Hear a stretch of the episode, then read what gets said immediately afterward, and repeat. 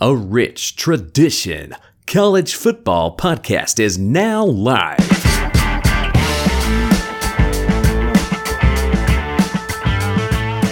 Welcome to a rich tradition college football podcast. I'm Spencer Van Horn. He's Robbie Stelton Two friends, one love, and that is college football. Roberto, how are you, my friend? Man, I'm doing great. Uh, great. Yeah, man, I'm doing I'm doing really well. Uh, got uh got the baby room done or painted, um, and cleaned out to for little little man that'll be here in uh in October. So uh, new little man. Yeah, new little man. Um, hashtag Last Jedi.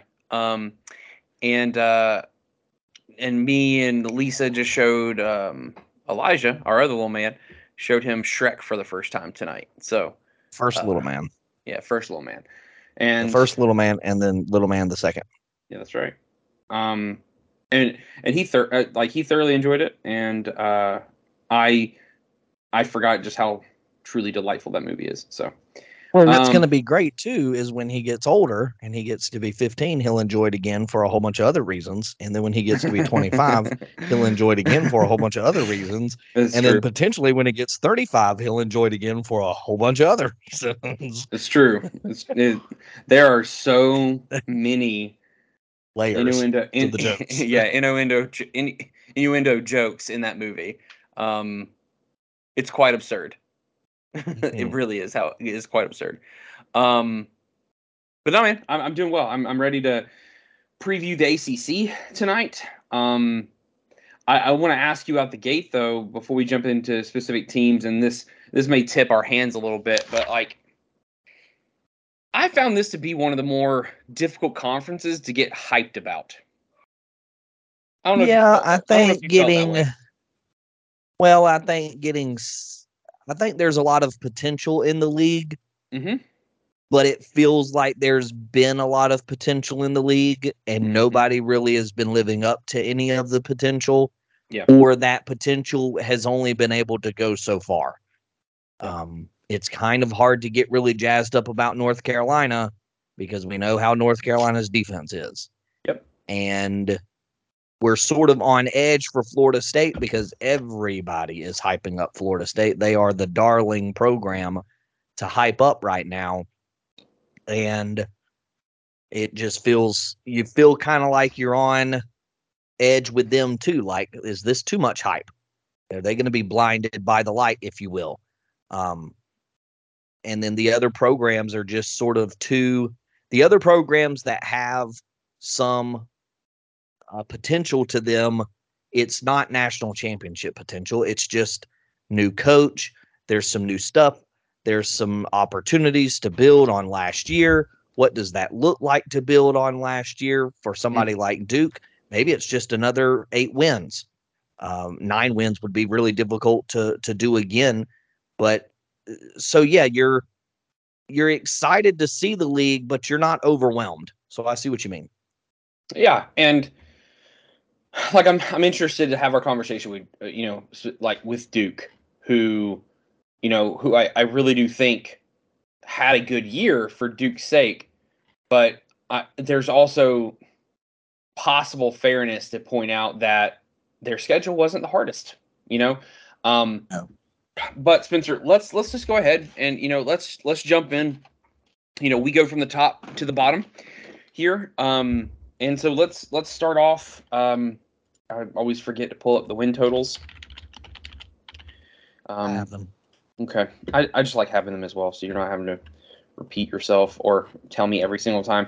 Okay, all right. So we start off with the Clemson Tigers. Okay, Clemson Tigers. Um, their over under is ten. Um, here are here's some games on their schedule. Um, of note at Duke, FSU at home, at Syracuse, at Miami, at NC State, North Carolina, and at South Carolina. Oh, yeah, also Notre Dame at home. Spencer, for me, for them to get over, it really comes down to can um uh how am I why am I struggling with this out the gate? Um Riley, that there can Garrett Riley really help them take advantage of the offensive line and the offensive weapons that they have. Like that's kind of like that's how they get get over 10. If Garrett Riley is able to take advantage of these elite recruiting classes and this development that Clemson is known for. On the same at the same time, the thing that will maybe hinder them uh, or that will keep them from those 10 wins is the fact of do they have wide receivers that can actually be game breaking instead of possession receivers? And what I mean by that is a lot of the receivers are tall and they have fast top speed, but they're not very quick. They're not the best in breaking in their routes. They're they are more of just big possession receivers. And can Clemson find those game game breaking receivers that need that that that need to be shut down? You know, like Quentin Johnston was that for TCU last year. Garrett Riley loved throwing to that kid, in, you know, in in space. And will he be able to do that with the, these wide receivers that are here? Sorry. Yes, I have uh Cade, Cade Klubnik unlocking Garrett Riley's uh, offense is my will to reach uh, 10 wins for the season as well. Of course, Garrett Riley, the offensive coordinator from TCU, coming over as a change of pace that uh, the offense at, at Clemson has been sort of stuck in the mud. And these last couple of years, and some of that might have been DJU, some of that might have been the offensive system. So now, um, what's his name? Dabo Swinney is trying mm-hmm. to, uh, you know, open things up. So um, Garrett Riley will come in and try to do that. And boy, howdy, if they could make that, get that done, then a guy like Will Shipley might be able to get going um, a whole lot more than than what he was last year. He might be able to break him open mm-hmm. a whole lot more. This is uh, Garrett Riley sort of comes from his brother Lincoln Riley's tree, and there's a lot of running and passing to their version of the air raid. So Will Shipley could be a guy that has a lot of fun in this new offense. But I think it's got to be Cade Klubnik unlocking the offense. They did go from 26 to 33 points a game last year. I think Cade was a little bit of a, a part of that, as he was a guy who got a chance to throw 100 passes last year. Um, and again, some of that towards the end of the year, I guess. Um, now that I'm remembering it correctly, DJU sort of uh, playing most of the season, but they did have a better year last year, and uh, Garrett Riley certainly should be able to do that or you know keep that going. Yep. The uh, my my want for Clemson has to do with the defense. They gave up quite a few passing yards.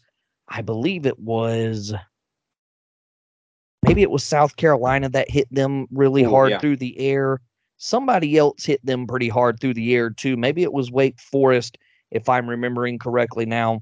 Uh, but they got hit through the air a couple of times pretty hard, and and they bounced. Uh, they dropped back from 15 points a game to 21 points a game. Again, not a huge difference, but also that's about seven points. That's about a touchdown more that they gave up. If that side of the ball without Brent Venables there slips again, what does that slip look like? Could that be something that keeps them from 10 wins? Maybe with Florida State and North Carolina being teams that you're going to have to face. Jeff Brohm's offense um, at Louisville, you're going to have to face.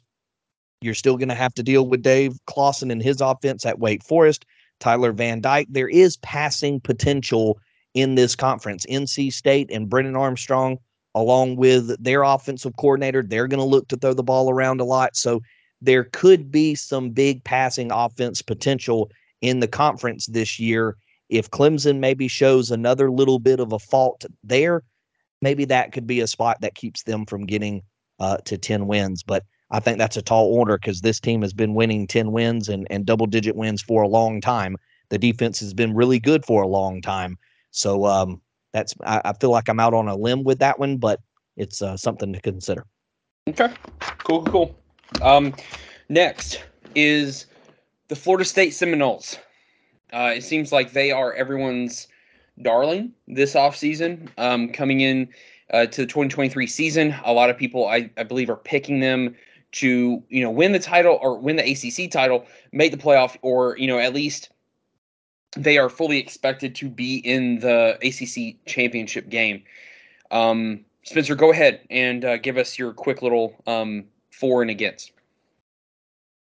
Yeah, so nine and a half is the total, like Rob said, and I think they will get there if they've turned off the noise.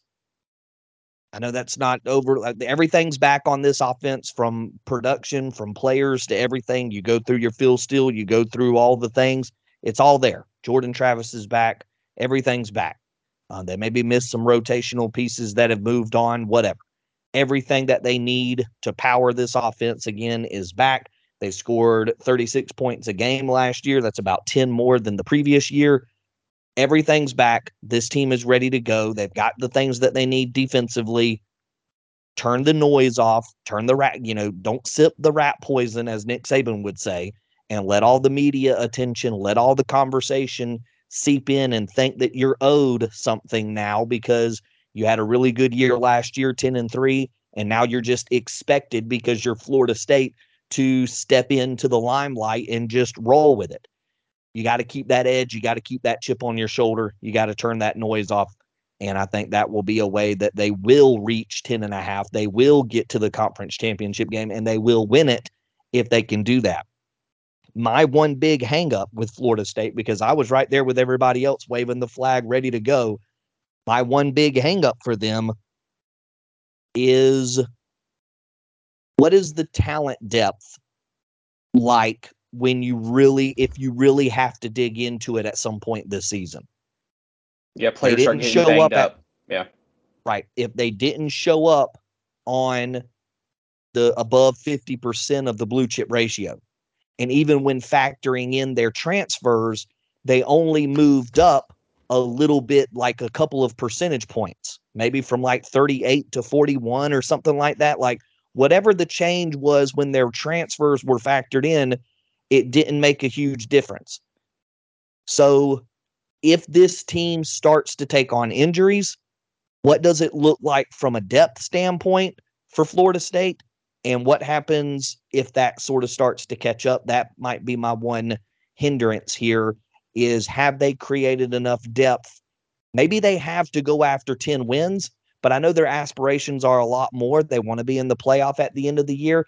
Have they done enough to make that kind of push from a depth standpoint, knowing that Clemson has it, knowing that LSU has it there at the start of the season, knowing that so many other programs uh, that they're going to be competing with in that playoff have uh, have that talent differential than what they have from a you know from a really deep standpoint. I know they built some, but is it enough?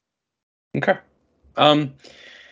So, I mean, I won't lie. I have I, I have been on the FSU train, um, for, at, at, least for the ACC. When it comes to you know competing and possibly win the ACC, I, I have been heavy on on the on the FSU train, and, and I would say even to a degree, I, st- I still am. However, my problem, my my my what will keep them from getting over that nine and a half for me is exactly what you said. It was almost like you read exactly what I had written down. It, it's it's their lack of depth comes into play. I think that is the only thing that will keep them. If you look at their starting tw- 22 um, on both sides of the ball, if you look at their starting 22, I I don't know if there are many teams that are more talented than they are from from from the first string perspective. However, it is when they get to that second and third string air, layers that I just start to see, ugh, like that's rough, especially on the defensive side of the ball and on the offensive line. If I, I think they have receivers for days, I, I think they're okay at quarterback. Um, if if Travis goes down for for a time, running back, I think they're fine too. But it is defensively on that defensive line and that front seven where I think they have issues. If I'm not even saying if the players go down for a for the year. If players just go down for maybe a game or two, I, I think they may be in trouble. However, what I think is going to help them go over is, dude, I think they're I think that they're able to win more than nine and a half games if they can continue to expose the defensive backfields of all of these teams they're going to play. Like I I truly believe in on that Sunday night of Labor Day weekend when they play LSU LSU is breaking in, I think, three or four starting defensive backfield guys. They they already lost. They already kicked one off the team this past week. Um, LSU did, um, that one of the transfers they brought in that they were expecting to, to start for them. Um, FSU has these big, fast, track like guys at wide receiver that truly can expose the entire ACC of defensive backfields. They could they could lose that LSU game, and I still think they could just throttle everyone else on their schedule just because of their just because these big freaking human beings that they have playing at wide receiver. Man, they've got six four. Uh, yeah, yeah. Like there's, I'm just trying to find all their heights and stuff, and I can't see it. Oh, six four, six three, six five, six three, six four. Like that is insane to me that they have so many guys and then and then in the slots, you know, they are smaller. They're five nine, five ten, and then but then six two and six two. Like they have they have just height everywhere and anywhere that you know to expose you. And so that's that's where I'm at with FSU. I, I really like Jordan Travis. Um, I don't I don't know if he's a Heisman candidate quarterback, but I still think he's a really good quarterback in the system. And I, I think he's going to just be able to throw for days on teams.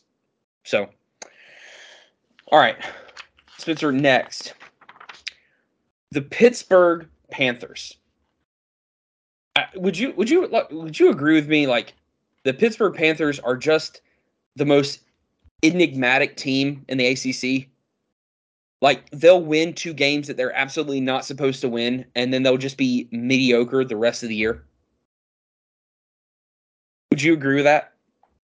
Yeah, I think I see what you're saying when you say that. Yeah, I see what you're saying. Like now, this year they have a like. I, I know I'm supposed to start this off. I'll just say, Spencer, I think they can go over seven, and this isn't even player or personnel or coach related. It is by the simple schedule that they have. I think they can go over seven. Spencer, they play Wofford, Cincinnati, West Virginia, they they do play a North Carolina team, which we don't really know what they are. They play a an at a Virginia Tech team that we don't expect a lot from. They play a Louisville team who we that we do definitely don't expect a lot from. They play at Wake, who they, they're a little confusing too to know who they are. Then they play Boston College, and then you're you're telling that that's one, two, three, four, five, six games that I know that they're probably going to win. And then you turn around and you tell me that their their coin flip games are Wake, Notre Dame, FSU, Syracuse, and Duke. Like Spencer, I, I really think that this schedule allows them to possibly win seven or more games. Like they could be this year's kind of Duke, where and I'm not saying it's fake. I mean, you, you can only you can't choose who you pick every year, but they could end up being like an eight win team, but not really, but only be able to do that because of the schedule that they have. On the flip side, where they will not be able to do this. I think if they just continue to have inconsistency at quarterback since Kenny Pickett left, man. Like last year, Kedon Slovis was fine. You know, Nick, um, he had uh, Slovis had eight touchdowns, eight inter- eleven touchdowns, eight interceptions. Nick Patti came in and and started the bowl game for them uh, in in 21. Last year just wasn't too. I mean, they went nine and four, but this year they they bring in Phil Jurkovec um as a transfer, and, and I, I really just kind of think if and and I'm I don't expect a lot from Jurkovec, and I think that's probably what hinders them is if Jurkovec just can't be a game manager. Like I, I feel like that's what Pitt quarterbacks have been, except for Kenny Pickett um, lately, and, and and and that's not a shot. Like I just think their offense is conducive and prospers when they have a proper game manager at quarterback. They don't have to have someone who's going to be wheeling and dealing. Even though I prefer it, I like watching whenever they do that. Pat Narduzzi, when he's allowed the offense to open up, they've done really good things. But when I look at the schedule they have, and I look at the the kind of talent they're going to be playing against and the talent they have themselves, I think just if Phil Jurkovec cannot meet that game manager model, I, I think that that will keep them from their seven wins. Yeah, so I've definitely got uh, better quarterback play circled here to reach those seven uh, seven wins. That's the over and under. Uh, there was a there was a lot of turnovers last year for Kedon Slovis, both uh, interceptions and fumbles. Had nine interceptions. there were bad fumbles uh, all the way through, and some of them weren't even on uh, Kedon Slovis. It was just the offense got hit with turnovers a lot last year. So if Phil can be better with turnovers, they've got he's he's teaming back up with uh, an offensive coordinator that Pitt hired away from Boston College last offseason. So if the two of them can get back on the same style and uh, an NFL style offense, um, that could be beneficial to Jurkovec, who posted his best performance 17 touchdowns and just five interceptions with this new coordinator or this uh, this coordinator from Boston College, then I think that that will go a long way. They're definitely going to have to find a new running back. Last year's 1400 yard, 20 touchdown, and six yards per carry uh, performance from Israel. Not going to try to say his last name, but uh, from Israel um, was was was one of the tops in the country and All American honors and that's probably going to be another big spot that they're going to need um, to make up at. But yeah, I want to see more. I want to see better turnover managing from the quarterback, and then the the one thing that I have missing for them, or at least not letting them get to seven wins, is uh, the pass rush not reloading like it did last season. They they've gone back to back years of reloading their pass rush if that fails this upcoming season, then uh, that could go a long way to sort of keeping them um, from that those seven wins. But I mean, they won nine games last year, and like you mm-hmm. said, Rob, there's a really great opportunity to get back to nine wins again this year if Jurkovec settles into the offense and that side of the ball gets going. I think Pat Narduzzi's defense will be good again, even without the pass rush. I think they have a, a, a decent chance at being good again.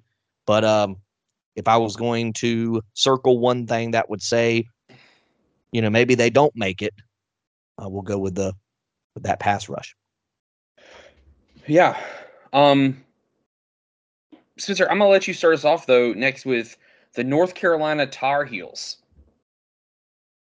Well, North Carolina won nine games last year with Drake Maye alone because the defense wasn't good last year.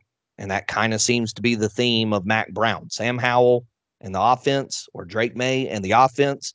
And then, you know, you just sort of do you you hope to roll the dice and get a good day from the defense. And that got them nine games last year.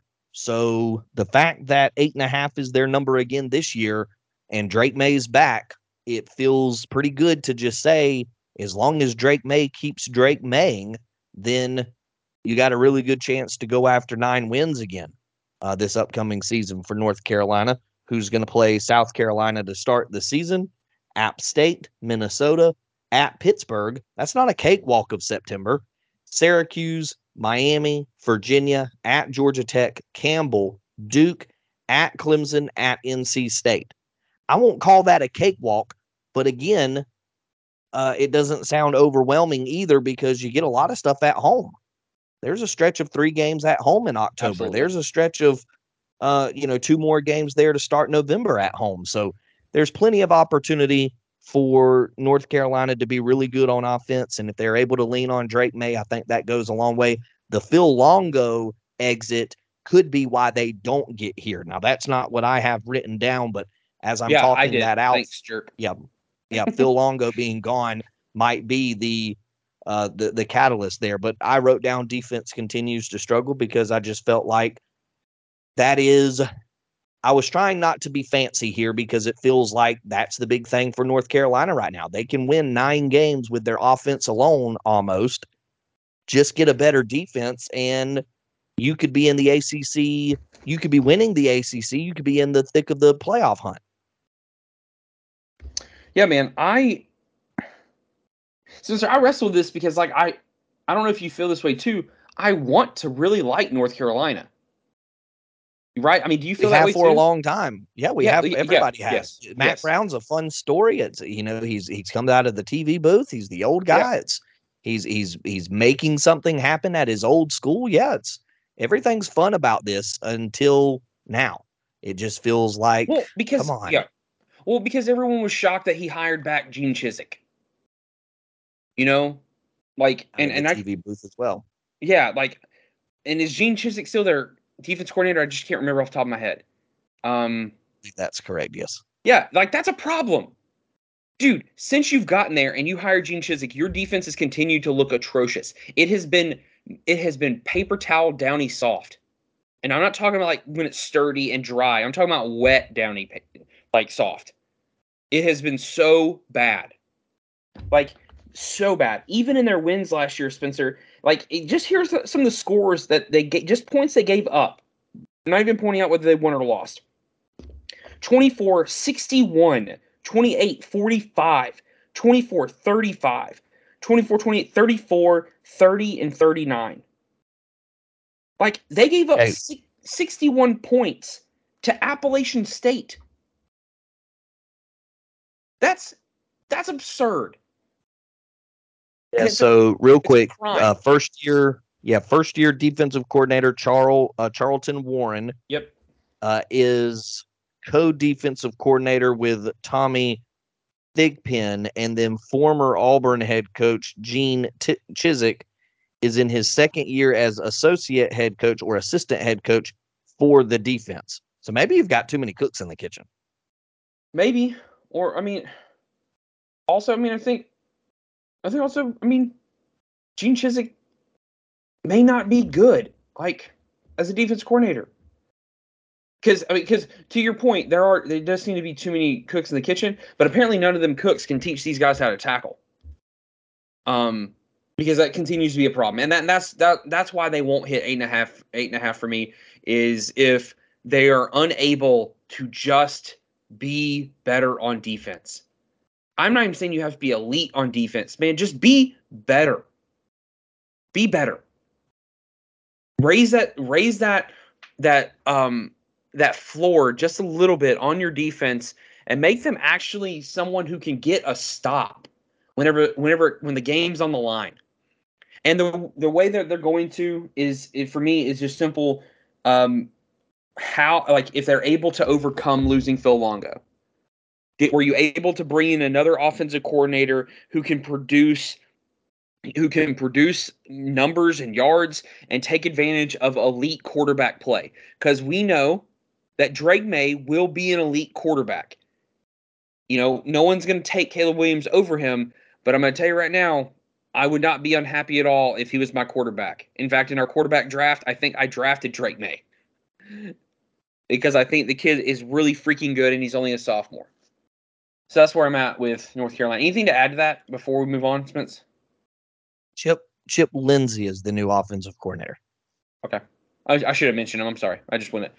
Just um. All right. So North Carolina, man, just I'm just yeah, I'm just ready for you know, and he won nine games last year. North Carolina's not gonna fire Mack Brown after winning nine games. You know, like no one's gonna do that. And but, he returns nine on offense and eight on defense. I mean, I, I just I swear I hope that they have a better year this year. All right, Spencer, the Miami Hurricanes.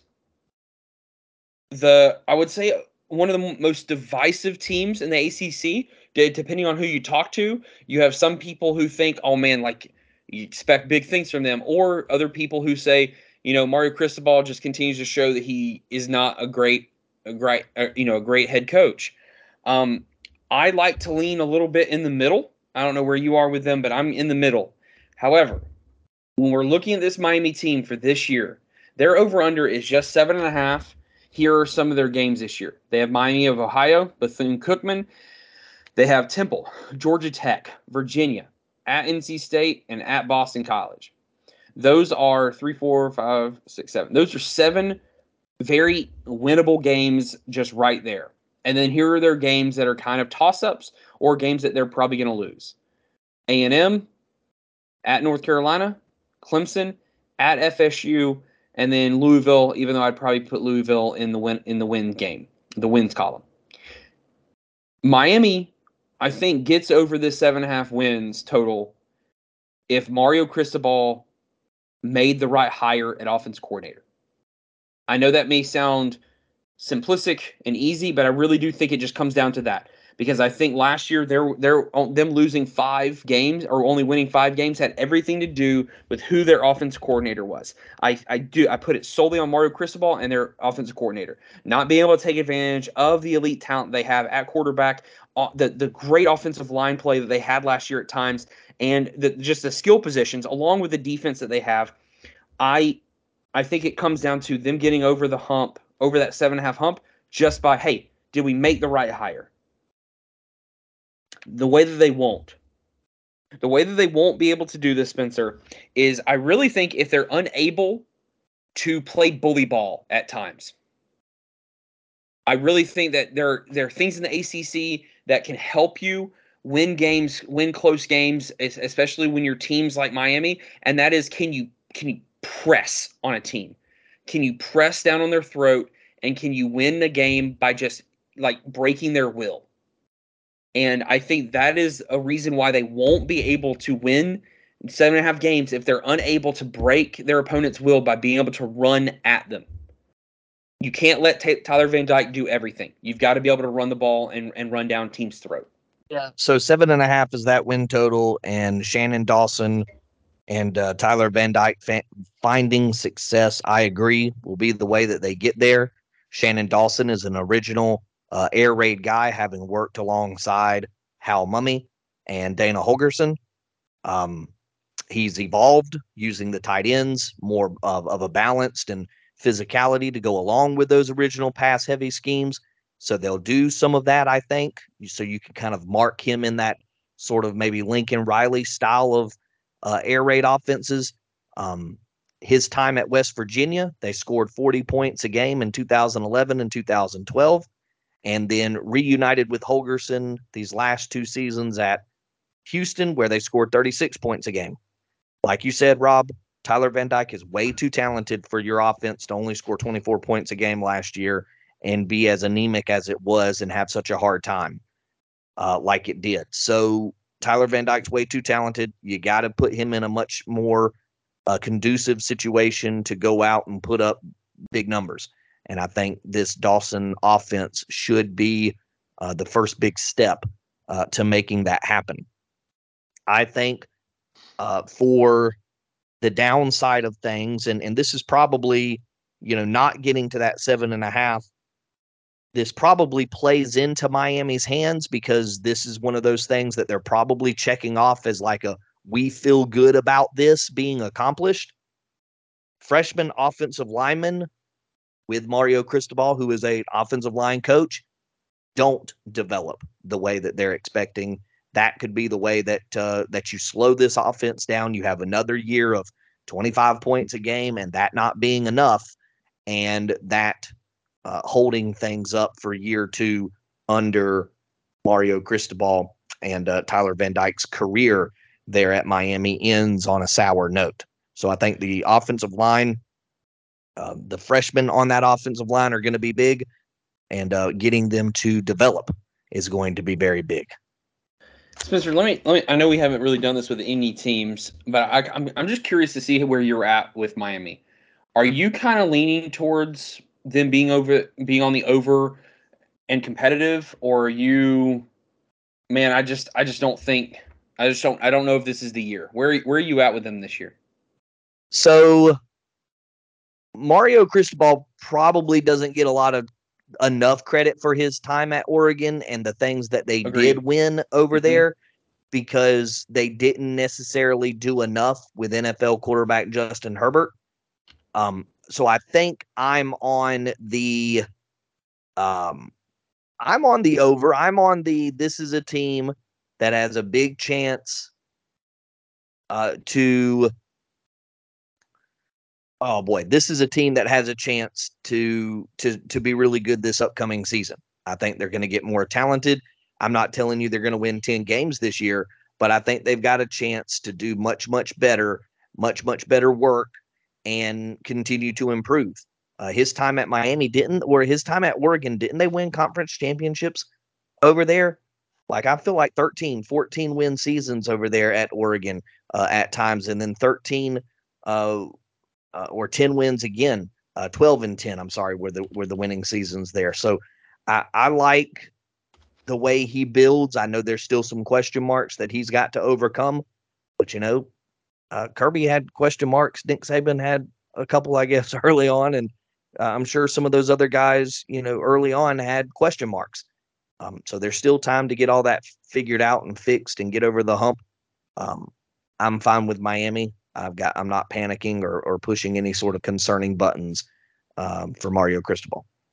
Yeah, man. Like I, I kind of lean more on the positive route uh, when it comes to Cristobal.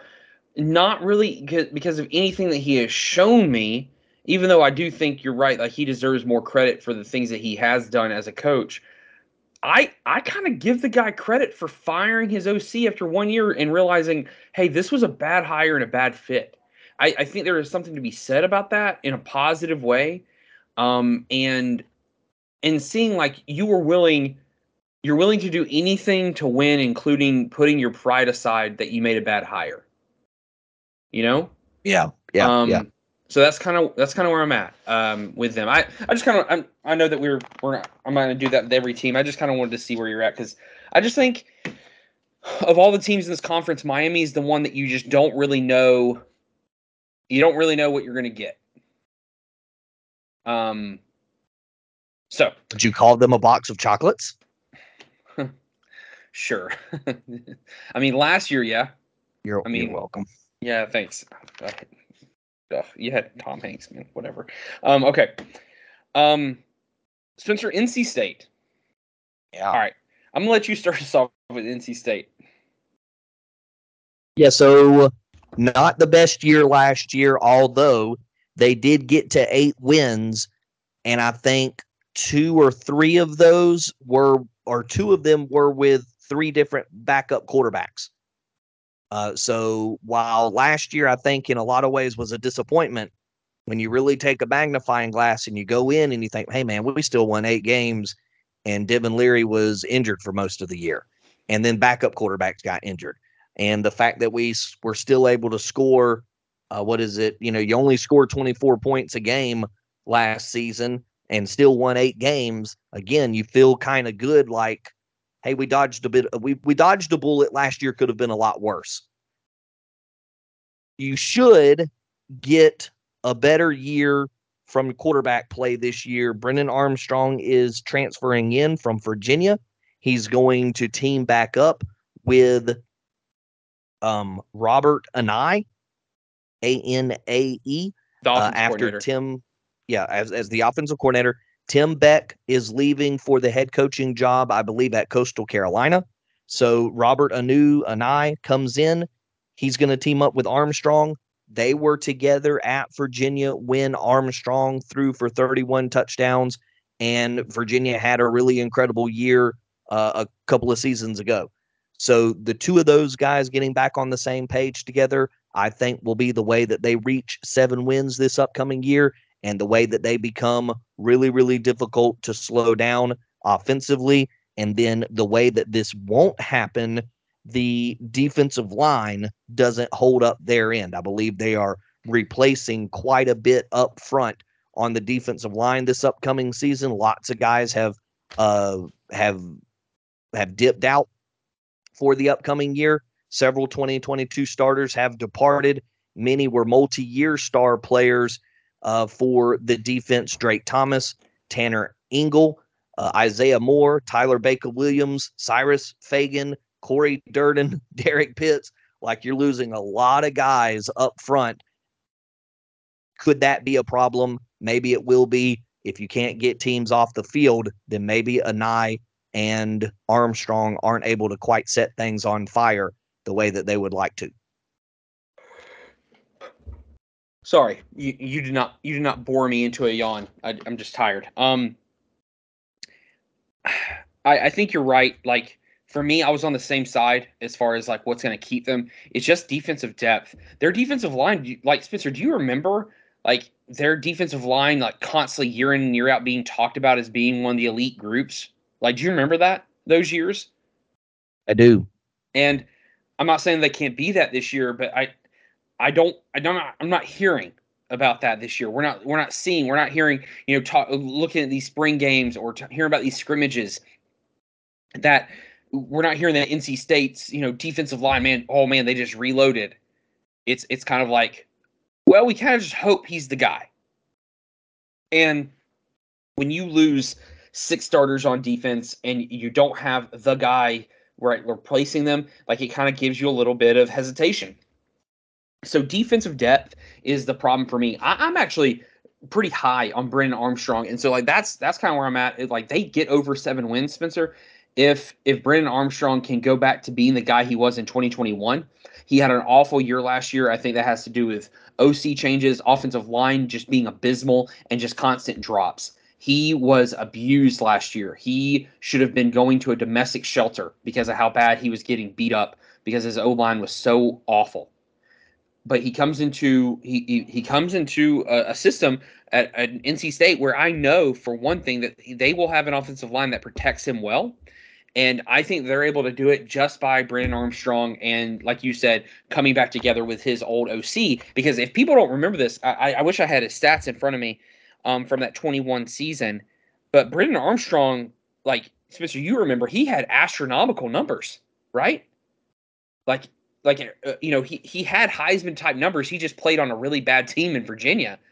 But but I'm I'm I'm excited to to watch this team this year. This is kind of like quietly one of those teams that I will make sure I constantly have on um on one of the TVs whenever they're playing. Um and so yeah, I'm excited to to watch them this year. Um Dak Spencer is the Louisville Cardinals. All right. So Louisville comes in this year. They are bringing they they have Jake Plummer senior as their starting quarterback.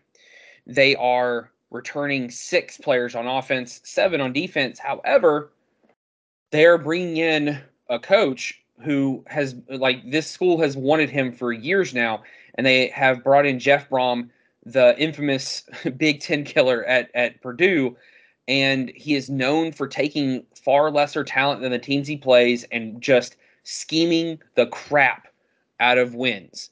And he comes into an ACC this year that is a little down, but Spencer, I, am just I'm just of the mindset that you know they're over under. Uh, I didn't have it in front of me. Their over under is eight wins, and man, that's high. Uh, I, they don't do this. They're not able to hit eight wins because the cupboard is kind of bare. I think that Scott Satterfield did not do a good job at Louisville. I don't think he did a good job of bringing in quality talent for what Louisville should be able to bring in. I, I really, I, am very down on Louisville this year, and I know that's I, I, I hate being like negative on teams, but like they're over under eight, like that's laughable to me because I don't I don't think they're going to do that. I don't think they have a lot of talent, and I think that's what's going to show and why they don't hit eight wins. However, on the same time, I'm going to give credit to Jeff Brohm because I, I think he is a fantastic coach. If they get over eight wins or if they hit eight wins for me, it is by the sheer fact that Jeff Brohm was the right hire for this program, and he continues to do what he did at Purdue, and that's take lesser talent.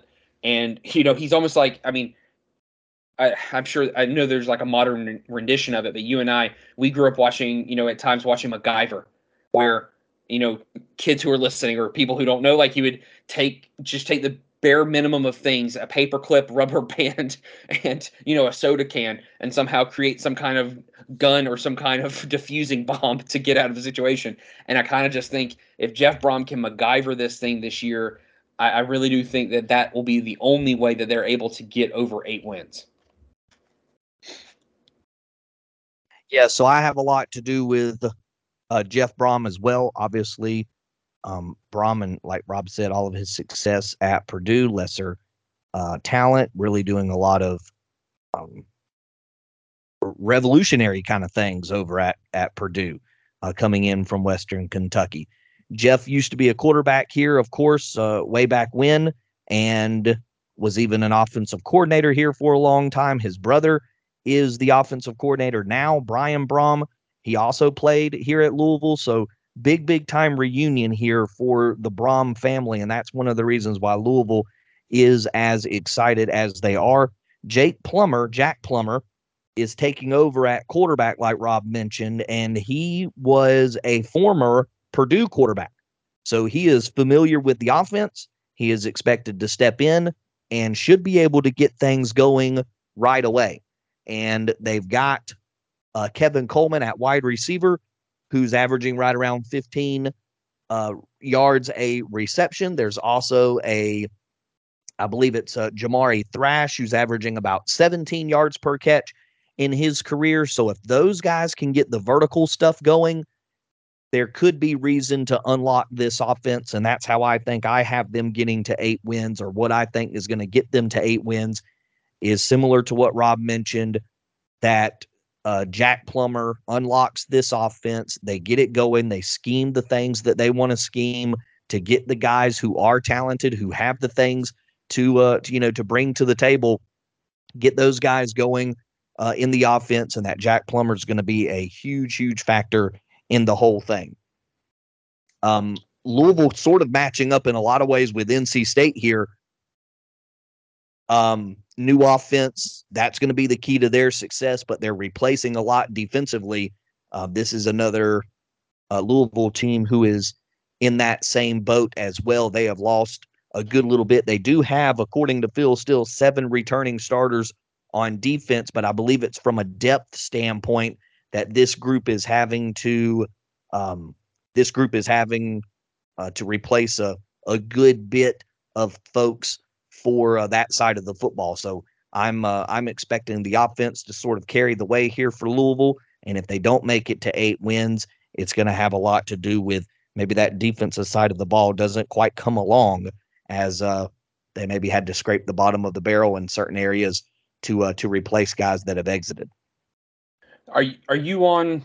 Are you kind of feeling like Jeff Brohm's going to come in and do a good job, like out the gate, or do you think he needs a year? No, I, I think I think Jack Plummer, um, and and some of the pieces offensively are going to have them right where they need to be. Defensively, yes, um, they do return their their rusher from last year, who was almost six yards a carry and 800 yards. Um, I think there's some pieces on that offense that will fit into the scheme that they want. I think there will, at the very least, I'm expecting there to be moments, maybe even games, where we're like, oh, yeah. And Louisville fans are like, oh, yeah, that's what we're looking for.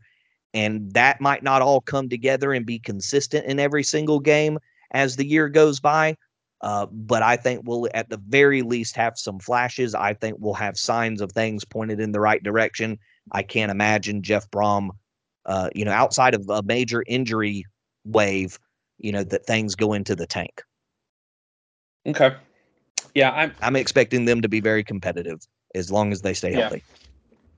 That might be fair. I just thinking out loud, like I've just going into tonight, like I, I I just knew that I was negative on Louisville, and now that I'm talking it out, like I still kind I still kind of feel like a little bit a little down on them, but I think you make a, I think you make good points, Spencer. Um, I think Do what I and, and and it's just like a it's an anti Satterfield move feeling. It's not an anti Brohm thing. It yeah. Um okay.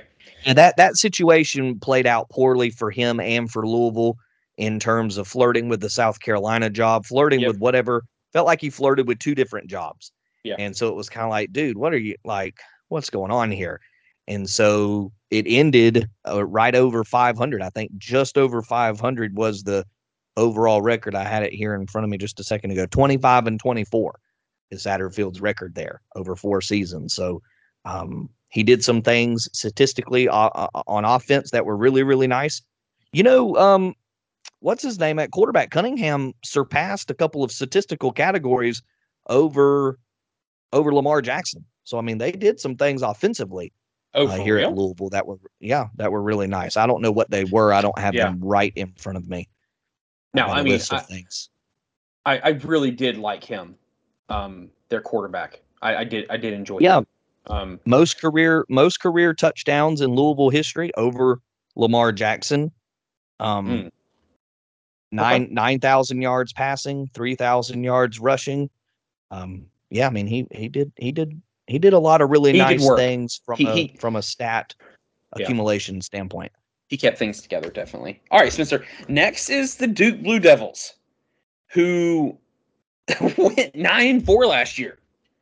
and is returning 10 players on their offense and eight on defense. You have Mike Elko, former defensive coordinator that everyone wanted, who I think, correct me if I'm wrong, he was at Wake, went to Notre Dame, then went to A&M, and then got hired as a head coach. I think that's right. I believe that's correct. Yeah. Um, dude is a baller. Um, man, I was able to pull that off the top of my head. I'm proud of myself there. Uh, he's coming his second year here at Duke. Again, they return a ton of talent. They they won they won nine games last year, Spencer, but they're walking into they're walking to a schedule this year that is really difficult. Like last year, here's just their schedule because I just this isn't like I don't want to crap on them. I just want to kind of prove a point about about about why I feel or like what I'm going to show out there. Their schedule: Temple, Northwestern, North Carolina A&T, at Kansas, Virginia, Georgia Tech, North Carolina, my, at Miami, at Boston College, Virginia Tech, at Pitt, and Wake. That was last year's. That was last year's schedule. Not not the best, not the hardest schedule on the block. Um, this year though, and, and, and they have some very winnable games. But they had played Lafayette, Northwestern, at UConn, NC State, at Virginia, and Pitt. And then they also have Clemson, Notre Dame, at FSU, at Louisville, Wake Forest, and at North Carolina. So still some winnable games, but much tougher. They, I mean, they play they play the two, they play three. I mean, even though they play, I, I'm considering Notre Dame in this conversation just because like Notre Dame has that you know current deal with ACC. They play Clemson, Notre Dame, and FSU, which already makes their schedule harder than it was last year. Spencer, for me, the reason why they're able to get over six wins comes down to one. It's twofold. One is Mike Elko continuing to be an awesome coach and and and be a head coach that no one really knew, no one really talked about, but also Riley Leonard continuing to rise above the ashes of Duke football and be this incredible quarterback that everyone was kind of really shocked by. This kid was really good last year, Spencer. Um, i was trying to pull up his stats right in front of me. He just rushing alone ran. He, man, the kid ran for for 812 yards and 13 touchdowns. He threw for 2,900 yards and 20 touchdowns. Uh, like he was he was a production machine. And so I think that is how they are able to get over that six win mark this year. And, and then I, I would say the, the reason why they're not is what I was just talking about is that their schedule is much more difficult. The attrition will be will be more difficult. Also, the teams that they do play, some of them themselves take a step forward. You know, we talked about NC State taking a step forward. You know, um, Pittsburgh not really knowing where they're going to be. You know, North Carolina we expect hopefully to take a step up. Louisville, not really knowing what they could be, but like you just talked about, like Je- with Jeff Brohm, they actually might be way more formidable than they have been. This schedule is really tough on them. However, I, I, I don't want to disqualify them to be able to do this kind of thing again because they do return so much of this team's uh, team last year. But I do think Spencer, like, just I'm going a little bit more in depth. I I'm trying to keep it more condensed this week on this episode, but you're you're losing Darius Joiner and Shaka Heyward, but you still return as far as on the defensive side of the ball, Jalen Simpson, Cam Dillon, Brennan Johnson, and Chandler Rivers. You've still got four of your top six tacklers and top defensive players coming back, along with uh, along with four others. This team could man, they could they could kind of do this again. What do you think about the Duke Blue Devils? Yeah, I mean we're we're sort of we're simpatico here. Um, Great, but I'm also re- word usage. Great word. Thank usage. you very much. But I'm I'm stealing sort of my my thought from FSU. Don't get to don't get blinded by the light. You know, Duke's not normally in this position where sort of everybody's kind of cheering them on. Everybody's kind of celebrating Duke. Everybody's, you know, that was not a big piece of the puzzle. At least it's been a while uh, since David Cutcliffe really had them on the cutting edge and had them in the a little bit of the limelight. So don't get blinded by the light. Don't think that you've arrived. Don't think that uh, you know something is just owed to you now. Don't lose that chip on your shoulder. I also mentioned uh, some turnover uh, luck that they had last year. They had a really good defense in, in creating uh, some turnovers. So on that side of the ball, you know, if they can continue to force turnovers, Iowa has been a great place that's been able to do that, but it doesn't happen very often in uh, in other places that you can put year after year after year of creating turnovers. Sometimes there's just a lot of luck that goes into those, but ultimately, if they can continue to get some turnover success and not be blinded by the light, I think six wins could be there. But just like you said, Rob, this schedule is really, really difficult. They need to get off to a hot start. They need to have a strong performance against Clemson, I think. Parlay that into wins over Lafayette, Northwestern, and Kentucky or um, Connecticut. And then, yeah, you're going to have to steal something on the road. You're going to have to steal that Louisville game on the road. You're going to need to take advantage of potentially NC State being willing willing to uh, sling the ball all over the field and maybe pick off some of those passes, turn those into touchdowns. And you know those games against Virginia and Pitt, uh, the game against Wake Forest. Yeah, I think uh, those three wins in September are going to go a long way. And then NC State, Louisville, Wake Forest, Virginia, Pitt. I think those are, you know, any combination of those games could get you back to six, maybe even seven wins. And could you potentially steal the Notre Dame game? Potentially. Or steal the North Carolina game? Potentially. So, you know, I don't think uh, maybe North Carolina being a little bit more of a manageable stealing situation there, but ultimately, I think Duke has an opportunity to get to six wins, but you're mm-hmm. right, the schedule is going to be tough. And, and Spencer, to give them credit too, man, they were actually pretty darn good on the road last year. They they went three at three and three and three on the road. They won at Northwestern, they won at Miami, and at Boston College. Now I'm not saying those are you know those are tough, horrible games, but still, like you you just don't normally hear teams like Duke. No offense to them, but you don't hear teams like Duke going on the road and winning games in conference.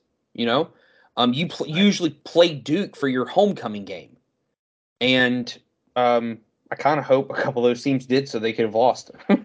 um, Spencer, break us down, man, and and talk to us about the Wake Forest Demon Deacons.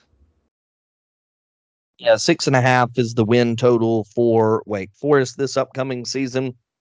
Obviously, Sam Hartman exits to Notre Dame. They won nine games last year. Dave Clawson is always very, very good here. They always seem to be around uh, a really nice win total at the end of the year, at least a winning record at the end of the year. The COVID year being a little bit of a different uh, uh, tilt for them, but um, they're going to be doing uh, some different things going forward here uh, with the new quarterback, and I believe his name is uh, Mitch Griffis. He's a sophomore. He played a little bit last year when Sam Hartman was out at the beginning of the season, and he played well. Um, so there's my will. You can get back to six and a half wins or seven wins, I guess. Uh, you can go over six and a half if the offense doesn't skip too much of a beat without Sam Hartman. Feels like we've it's been a while since we've had an offense in uh, Winston Salem without Sam Hartman but I think this is a group that is going to need, um, you know, to to survive without uh, survive without Sam Hartman. Uh, the won't if they can't reload on either the offense or the defensive line. I think they have got to be able to protect whoever that quarterback is, and defensively they've got some work to do there as well. So I think the want is going to have a lot to do with the trenches. The will will have a lot to do with how well they replace Sam Hartman. No, I, actually completely agree with you. I, Spencer, I, I think they go over they go over their win total of six and a half wins if their offense continues to be quarterback proof. Um, that, that I mean, yes, Sam Hartman is you know the winning or not winning. Yes, he's you know as far as statistics, most prolific ACC quarterback ever. You know, as far as touchdowns and yards, I'm not trying to take away from that. Like he's done a great job. However, we've just kind of known Dave Clawson's offense to, to continue to do things like this, to produce big numbers.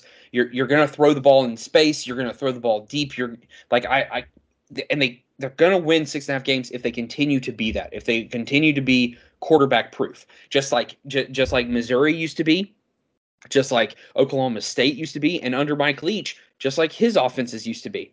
You knew that if a quarterback got picked by those programs during that time, or Texas Tech, you knew that numbers were going to get put up. And I kind of just think, uh, I kind of hope and think that that's going to continue to happen. But at the same time, on the other side the on the other side of the coin, though, they're not able to do this, Spencer.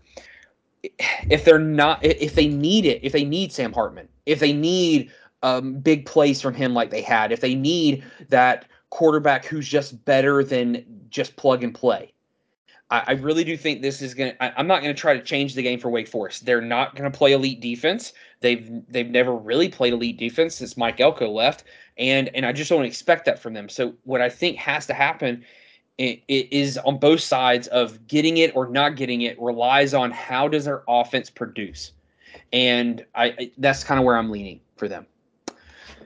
Um. All right, Spencer. Next is and tonight's ACC hat that I'm wearing is Syracuse. Um, and I cheer for the Syracuse basketball team, not football team. Um, we are going to Syracuse, and you know, Syracuse, man, like their their win totals at six and a half. A lot of people have them winning, like p- have picked them to win the over. I sure, I guess. Um, they have Garrett Shrader come in this year. Um, he comes in from Mississippi State, and um, their their win total, Spencer. I think Syracuse is baffling to me. Like this is why I'm I'm stumbling a little bit with my words because I did not think Dabo Babers would make it this long at Syracuse. This Yeah, guy, Babers. what did I say? Like you Did I say- Dabo. Dabo, D- uh, yeah, D- uh, Dino Babers. I, I, I, I just did not expect him to to still be here. Um, he has not had. He's had one winning season since 2018. Um, they went five and seven, one and ten, five and seven, and last year seven and six. For me, I guess the the best way to put this, and it's going to sound harsh, is that they don't win. They don't go over six and a half wins if Dino Babers hasn't gotten better as a head coach. However, at the same time, if they are able, if, if- able, I don't know why I said that. If they are able, eh, my gosh, I can't speak. If they are able to get over six and a half wins, it's because Jason Beck was the right hire to take over as the OC. You know, it was an internal promotion, so you know you don't under you don't. Some people don't know if that's a if that's the best thing. However, like I mean, it seems like they did get offensively. They had a hot start um, once he started kind of taking over. And if they're able to, if they're able to get over six half wins, it will be because their offense and just their offense being formidable, being being something to worry about. And so they do have some schedule issues this year. They have some, you know, as far as it just being kind of difficult. But I think they're able to do this, man, with you know, again, Jason Beck. But it's they're going to be hindered if Dino Babers just isn't the guy, and this and this season proves that, I guess, for them. I think there's seven wins on this schedule. Colgate, Western Michigan, at Purdue. I think it'll be tough, but I think that's a winnable game. Uh, Army at West Point, tough but a winnable game. At Virginia, Boston College, and uh, potentially uh, or oh uh, at Georgia Tech. I think there's there's seven wins right there. I think if, if I just counted correctly. So I think the the over here is very possible for Syracuse. And one way that it will happen is if Garrett Shrader takes another step forward at quarterback, especially if it's a really nice step forward, because according to Pick Six Preview, he had made some big jumps from the year prior to this year from a stat standpoint. So I like Garrett Shrader. If he can improve upon 17 touchdowns and seven interceptions, 65% pass completion, if they can find a way to improve upon that, then maybe it'll go a long way. Nine more touchdowns uh, on the ground for Garrett Shrader. So again, if he can just take another step forward, I think that could go a long way here. Um, they've got a really uh, nice uh, target in their tight end, uh, Oronde Gadsden, I believe is that uh, is the name Yep. for the tight end. Six Yep. foot five, two hundred and thirty pounds. I, So just I, was saying- think he'll I be just saying you said his name right. I'm sorry. Go ahead. Okay. Yep. Very good. Um, so I think Garrett Shrader taking another step at quarterback is going to be very important. As you know, having good quarterback play is important for every team.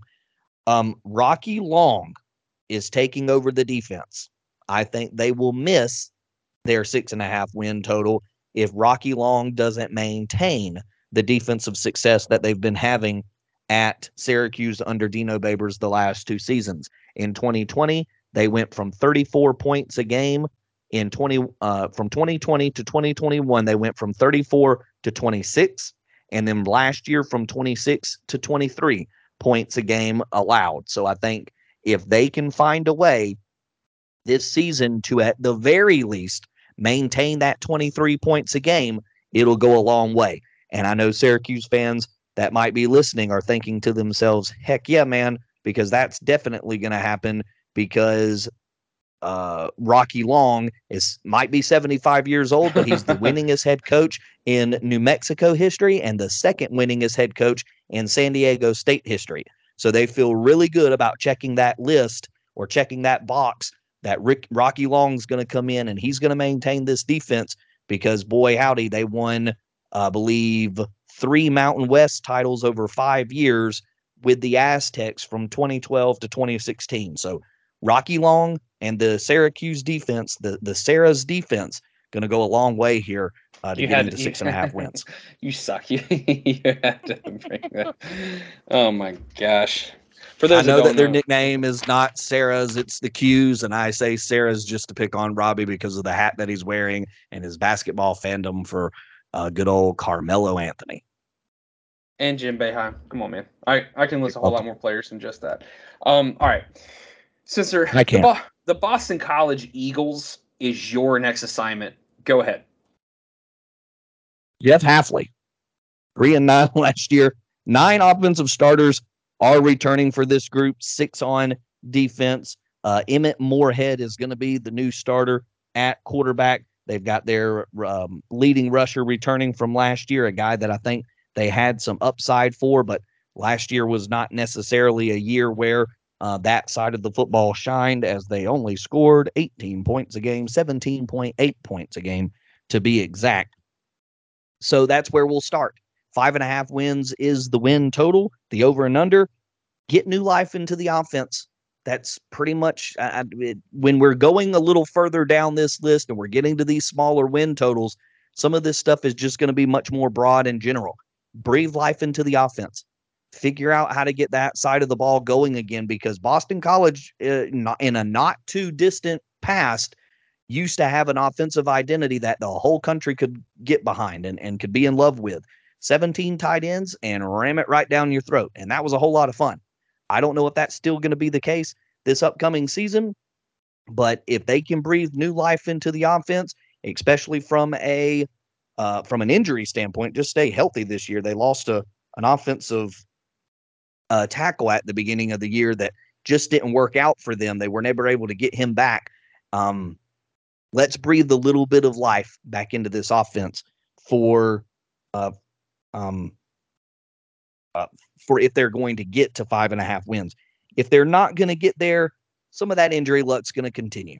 Um, and that might be just one small piece to the puzzle of why they don't get there. But they had some really bad injury luck. Phil Jurkovec, their often uh, their quarterback, went down for several games, and then that offensive lineman that I mentioned uh, a few minutes ago as well went down.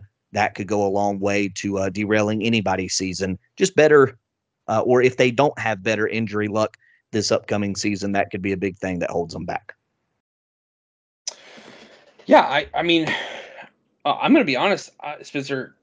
This this was a team that was that man i hope we play them on homecoming team last year they they weren't that great they were not fun to watch um you know jeff hafley just kind of I, I you know i'm not putting this all on him you know because it, he was coming off you know this is his fourth year so he's he was coming off three straight bowl bowl season bowl eligible seasons um spencer i'm, I'm just going to be blunt though and honest about this I, I really do think that the reason why they're not able to overcome and and hit their win total is because simply someone has to take the losses in the conference.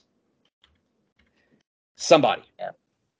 Somebody has to be the someone has to be the, the team that loses. Not everyone can't mathematically not everyone can go over 6 wins. Not everybody not everyone can do that.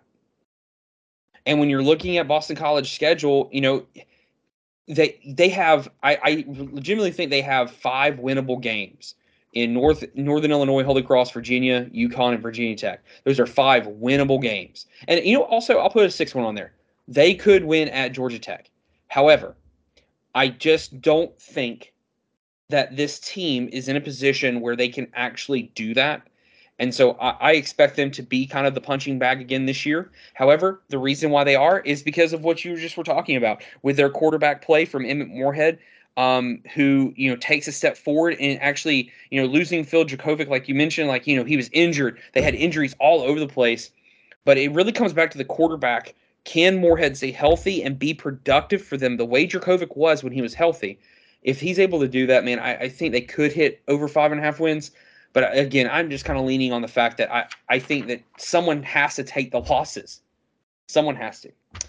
Um, all right, Spencer, we're gonna move. We're gonna move through these last three rather quickly. Uh, Virginia Tech. Um, I never thought I'd. I mean, I did, I just never thought we'd be in a in a situation where Virginia Tech would be kind of habitually in that five to six win over under range but they are. Here they are again. They're five and a half. They're expected by a lot of people to be kind of like Boston College and take more hits um, and, and losses. There, but however, I, I would push back. I, I'm gonna push back a little bit on that. I I I do think that they have an opportunity um, to to take a step forward. Grant Wells returns this year, even though a lot of a lot of people are saying Drones, uh, the, the, sophomore, is going to take over, and if he's more talented, then it, by all means. Brent Pry, though, I I think they. I, I think Virginia Tech took their time to make the head coaching hire that they made. Yes, last year was bad. It was three and eight, but they're coming into this year. They're going. They have seven returning on offense, seven returning on defense. It is. It comes down to their quarterback play, like most things do if their quarterback play and their defensive play can take a step forward with so many returning starters on both sides of the ball, I think they can hit over the five and a half. However, if they if they can't, I think it's still because the cupboard is bare for Brent Pry. I don't think that this is on him. I hope that he's I think I hope he was given like a five year plan by Virginia Tech or five year grace period. Because I think he's going to need that much to fix this program that was once respected and enjoyable. And I'm not saying they were national title contenders, but man, they were fun to watch. And I think it comes down to either the cupboard being bare, you know, which will keep them from it, or being able to get over it if they're just if drones can take advantage of the the rest of the talent they returned. Yeah, they were national champion contenders, you know, back in the 90s, I guess, late 90s. Uh, Michael Vick and Florida yep. State playing for a national championship against one another. But, you know, obviously that was 23 years ago, 25 years ago now, uh, that those two teams. So, yeah, it's been a long, long time since Frank Beamer had this team in that kind of spotlight and even just in the thick of the ACC conversation. So, yeah, it's been. It's been rough to watch uh, to watch Virginia Tech for sure.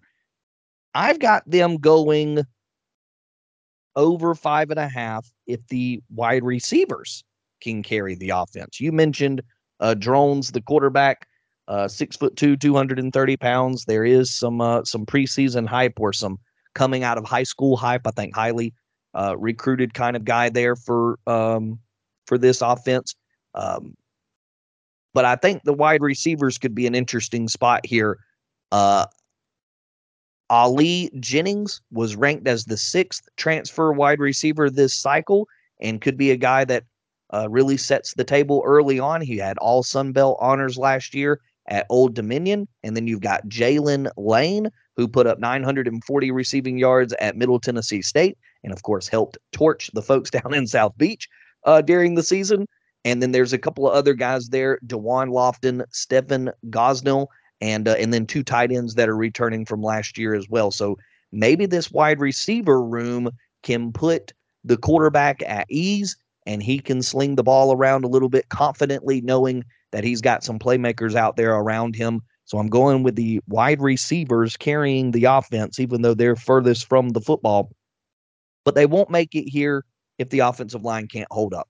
They were 105th in pack, uh, pass protection um, rate last year, according to Pick Six previews, uh, and they were giving up sacks on 10% of passing attempts last year. They were not great with run push either. This was one of the worst offensive lines, and they didn't bring anybody in through the transfer portal. So they've not done a lot, it seems, from a let's, you know, from a personnel standpoint to fix that side of the football, that area of the football. So I think the offensive line not being able to hold up could be a huge reason why Virginia Tech continues to struggle in year two under their new head coach. Very good. Um, moving to uh, the Georgia Tech Yellow Jackets. That's on you. I'm so sorry. You're, you're, yeah, was, yeah, yeah. Would you yeah, like for me to take over here? Yeah. Okay, So, uh, Georgia Tech, good old, good old uh, Geoff Collins. You know, and just for for reference here, because I don't know if No, there's, no, there's going Collins to be is- enough. Geoff Collins is fired. He, he's no longer there. Right. Yeah. That. Right. No, I was getting there. Oh, my bad. My bad. Um, My fault. That's okay. Um, Geoff Collins no longer there, and I don't think he's going to get. Obviously, he didn't win on the field, and six uh, credit won't be given to him for his time at Georgia Tech. But I think there should be because Paul Johnson's offense requires a certain kind of player, certain caliber of players. Georgia Tech's enrollment requires or can limit the kind of players that they can bring in. The roster uh, rebuild, the roster turnover had to be done in a major way, and they needed to make major strides in bringing talent in. And there would be plenty of people, and there are plenty of people who are excited about Jeff Sims at uh, at Nebraska. Well, he was there at Georgia Tech. They got him in there. They got Jahmyr Gibbs in there. They got a lot of other talented guys in there. Geoff Collins didn't put those guys together, and that's on him, and that's why he doesn't have a job there anymore. But just simply turning that around the roster talent around, I think you've at least got to check that board because that had to have been a that was going to be a major piece of how Georgia Tech was going to transition from Paul Johnson. And if Geoff Collins didn't do anything there, he at least revamped the talent on the roster. And that's where I'm going to start for Georgia Tech. If they're going to get to four and a half wins, they've got to actually capitalize on the talent that they have offensively. And I know a lot of those guys, Jahmyr Gibbs and Jeff Sims, have exited stage left. However, there are still some talented pieces on the on the roster. Brent Key has brought in a few guys, including Haynes King. They've got a guy from uh, Louisville and Trey Cooley. They've got a wide receiver from Alabama in Christian Leary. They've got a wide receiver from Georgia in Dominick Blaylock. They've got some guys that are on that offense now that, you know, the talent, the the names, the four stars look like what you need to run a wide open offense, which was Collins's whole uh, objective. He just didn't get it done on the field. If they can finally start taking advantage of the talent that they have offensively, this could be uh, four and a half wins could potentially be there for Georgia Tech. It won't be there due to the drain on talent. We've uh, talent defensively. I'm sorry. They've brought in some pieces offensively to sort of make up for some of the ones that have walked out the door. I don't know if they've done that defensively the way that uh, that they would have liked to. I think there are some pieces there defensively, but maybe not quite enough like maybe they have offensively.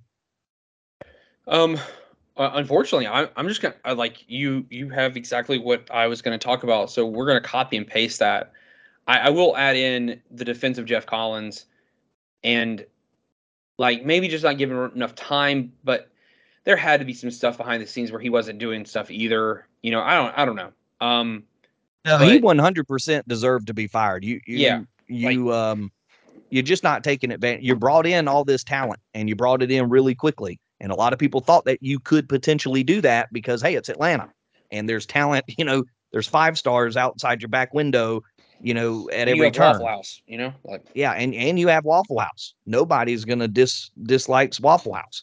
So figure it out. But then, oh man, it never transitioned to the, on the No. field. Never And- transitioned on the field. And I, I, I think you're right by bringing up the transfers. Losing Jeff Sims was a big deal. I think Jeff Sims. We already talked about this. I think Jeff Sims could be really good at Nebraska this year. I think he was a very good quarterback. That was not given a very good opportunity. Like to your point, just really quickly to get in the weeds about you know, um, uh, oh my gosh, their coach before Geoff Collins. Um, Paul uh, Johnson. Paul Johnson. The offensive line, if people have never done this research, like there is like to play to play the triple option, you need like offensive linemen that are usually in anywhere between three to five inches shorter than most offensive linemen that play in pro style offenses, along with being a lot lighter because you're constantly pulling. And so you get these smaller offensive linemen there. Jeff Sims is a couple years there, and he is just getting destroyed because they, he he's a he's a not a just a running quarterback, he's a throwing quarterback. And and so he just it just was a bad situation for Jeff Sims. I hate that for him. Um, but you know, man, I'm gonna I'm gonna say this. I want Don Blaylock to play well. I, I hated it for him at Georgia. He just couldn't stay healthy. Georgia Tech, but I, I just kind of copy paste what you said about how they're to go over, how they're to go under. Um, I'm hoping Brent Key gets a you know gets a good shot here. Last team, Spencer, the Virginia Cavaliers. They are they lost a lot. Tony Elliott is coming into his second year though as head coach. Um, I really think Spencer the the way that they're able to take that step forward and get over three and a half wins.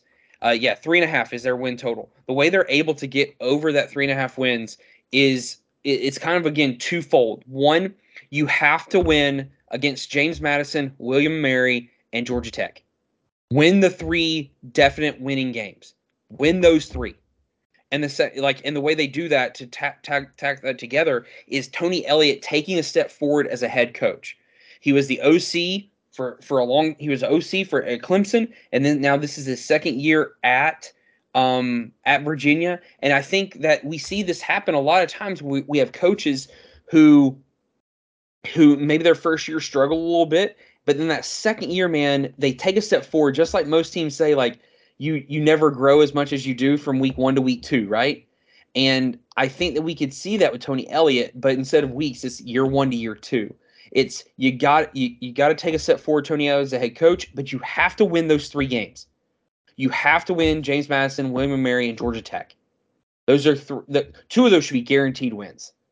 But you should win those. You have to win those three games. And the the way they don't, Spencer, is because the rest of their schedule is absolutely brutal. They play Tennessee, at Maryland, NC State, at Boston College, at North Carolina, at Miami, at Louisville, Duke, and Virginia Tech. None of those teams really sound like anybody that that the Virginia that we've seen could beat them, especially without Brennan Armstrong. So that that's kind of where I'm at with the Cavaliers. What do you got? So my won't has a lot to do with Tony Elliott and his offense being the problem. Oh, okay. There was these last two years at Clemson. Um, I know that maybe they did some switching things around, but there was sort of an indication at some point where maybe Tony Elliott's offense at Clemson without Trevor Lawrence or Deshaun Watson just isn't all that in a bag of potato chips. Is that leaking over here again? Now, obviously, last year was his first year as a head coach. They scored a whopping 17 points a game. Again, first year, maybe we're not going to put all that on him. But if this offense is stagnant in any way, if it continues to sort of just be, ah, they're not really able to get much going on that side of the football, then maybe you you start to consider perhaps you know that side of the football, his offense. Um, you know, maybe maybe that's a problem, uh, like it was speculated at least at times uh, there at Clemson. The way that I think they will, and I don't, the, the conversation around this has to be very, uh, you got to be careful, I guess, because you don't want it to sound shallow. But obviously, their year last season was derailed with the loss of three players D'Sean Perry, Devin Chandler, and Lavel Davis. How have they been handling that loss? How have they been managing the players through all of that. Teammates, people that they knew, they laughed with, they worked with, they sweated with, they sacrificed with. How have they been working through that? Um, and every team would be different. Sometimes coaches have found ways. We've got a coach down here in, in where me and Robbie are from over in Quitman, Brooks County. They had a loss where three players, uh, many, many years ago now, had passed away in a car accident and the head coach has has he has taken an approach of we're not forgetting those guys. And their their jerseys their image their names are still very much a part of the program and are still very much uh, something that they remember. And it's different for every community because you got different people. So how do they handle that? Can they handle that in a way that maybe helps uplift and push forward and gets the guys you, you one thing to be a winning program is you got to have everybody pulling in the same direction. And could this be something that they're able through working through grief and i'm trying not to make this sound shallow but can they use this circumstance as a way to everybody get on the same page and pull in the right direction? That's just a thought whether it's that or it's just working through the grief of losing teammates how well are they able to work through all of that and if they're able to do it well uh, and i hope that they can because you don't want anybody to be haunted by those kinds of things uh, then maybe the three and a half wins would be something that they could go in and, and capture Yeah, and I, I think that's good. I mean, I also think it's good that you added context with the you know the the tragedy they dealt with last year. You know, you, you see you see teams like Utah, you know, who had tragedies as well, and they seem to like rally. beh- They seem to rally behind it, right? And right that's just- what i mean yeah yeah, it just seems like Virginia, un- unfortunately, you know, what wasn't able to rally behind it, but also at the same time, like that's that may not even have anything to do with Tony Elliott. It just may have to do with like Right. the t- talent in the room. Um, and Right. also, I just think like the offensive line play last year for Virginia was just so bad. Like I, Yeah. I could probably go get four of my get my son and four of his friends, and they may give better effort than these guys were giving last year. Um, Spencer, all right, really quick. What's your what's your championship game prediction and who who's winning the title in the ACC? uh give me clemson and florida state Yep. and uh, give me the tigers again All right, I've got I got Clemson beating FSU in the middle of the year at Clemson. I got Clemson FSU playing in the title game and FSU getting revenge and winning in the championship game. I do I you also- see anybody else in the championship game? Is is Pitt there? Is North Miami. Carolina there? Miami for me. Miami's your other potential team. Yeah. Not North Carolina. No. I, I until until I see it, I do not believe they. I don't believe they're going to have a defense. And, until I see it. Well, I mean, and, and what's funny about North Carolina is they were in the championship game last year without a defense. Yeah, Now we But- do we do I believe this season you move to the no divisions. exactly. And Something like that's that. yes, maybe that, that- holds them back. yeah, that's that's my thing. If this was a normal thing, I would probably pick North Carolina. You know, but that's not what this is now. Like it's the two best teams in the conference. And I I man there there is a world where Miami puts it together. I mean, like it, it, people have forgotten that Va- that Van Dyke was supposed to be the tr- like he he was the second coming after his r- freshman year. You remember that, don't you? Like everyone thought that he was Yes. just the, the next big thing, and he had this just huge drop off last year.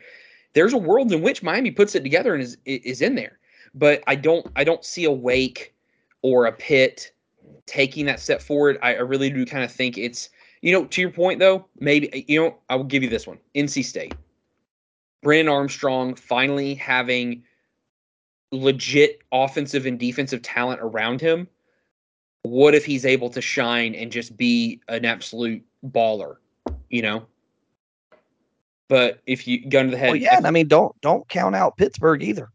Uh, Pick Six Preview has Pitt as the fourth best team in the in the conference, and you know if Phil Jurkovec is able to put it together, I know Pat Narduzzi has done some things that just make you think, oh, yeah, what is Yeah, this guy talking yeah, about? Yeah, that's the thing, man. Like I just don't. Yeah. I, I It's hard to buy into Pat Narduzzi for sure. Yes, and that, that's offensively, offensively, it's hard to buy into Yes. him. like I expect them to, you know, like they'll they'll beat one of these contenders that I just mentioned, but then they'll lose to Boston College, you know, or or they'll lose. You know, that's a little dramatic. They'll they'll, they'll lose to like someone of actual value. that they'll lose. They'll they lose lost to they lost to Georgia Tech last year. yeah, that yeah, that's my point, man. That they'll just lose a, a game that they're not supposed to lose. They All right, lost Spencer. to Western Michigan in 21. Oh my gosh. Yeah. Yeah, point my point proven. Thank you, sir. All right, Spencer, I'm done. I'm out. Okay. Be sure to like, rate, review, and subscribe to Friends One Love, and that is college football. We'll catch you on the flip flop. Later.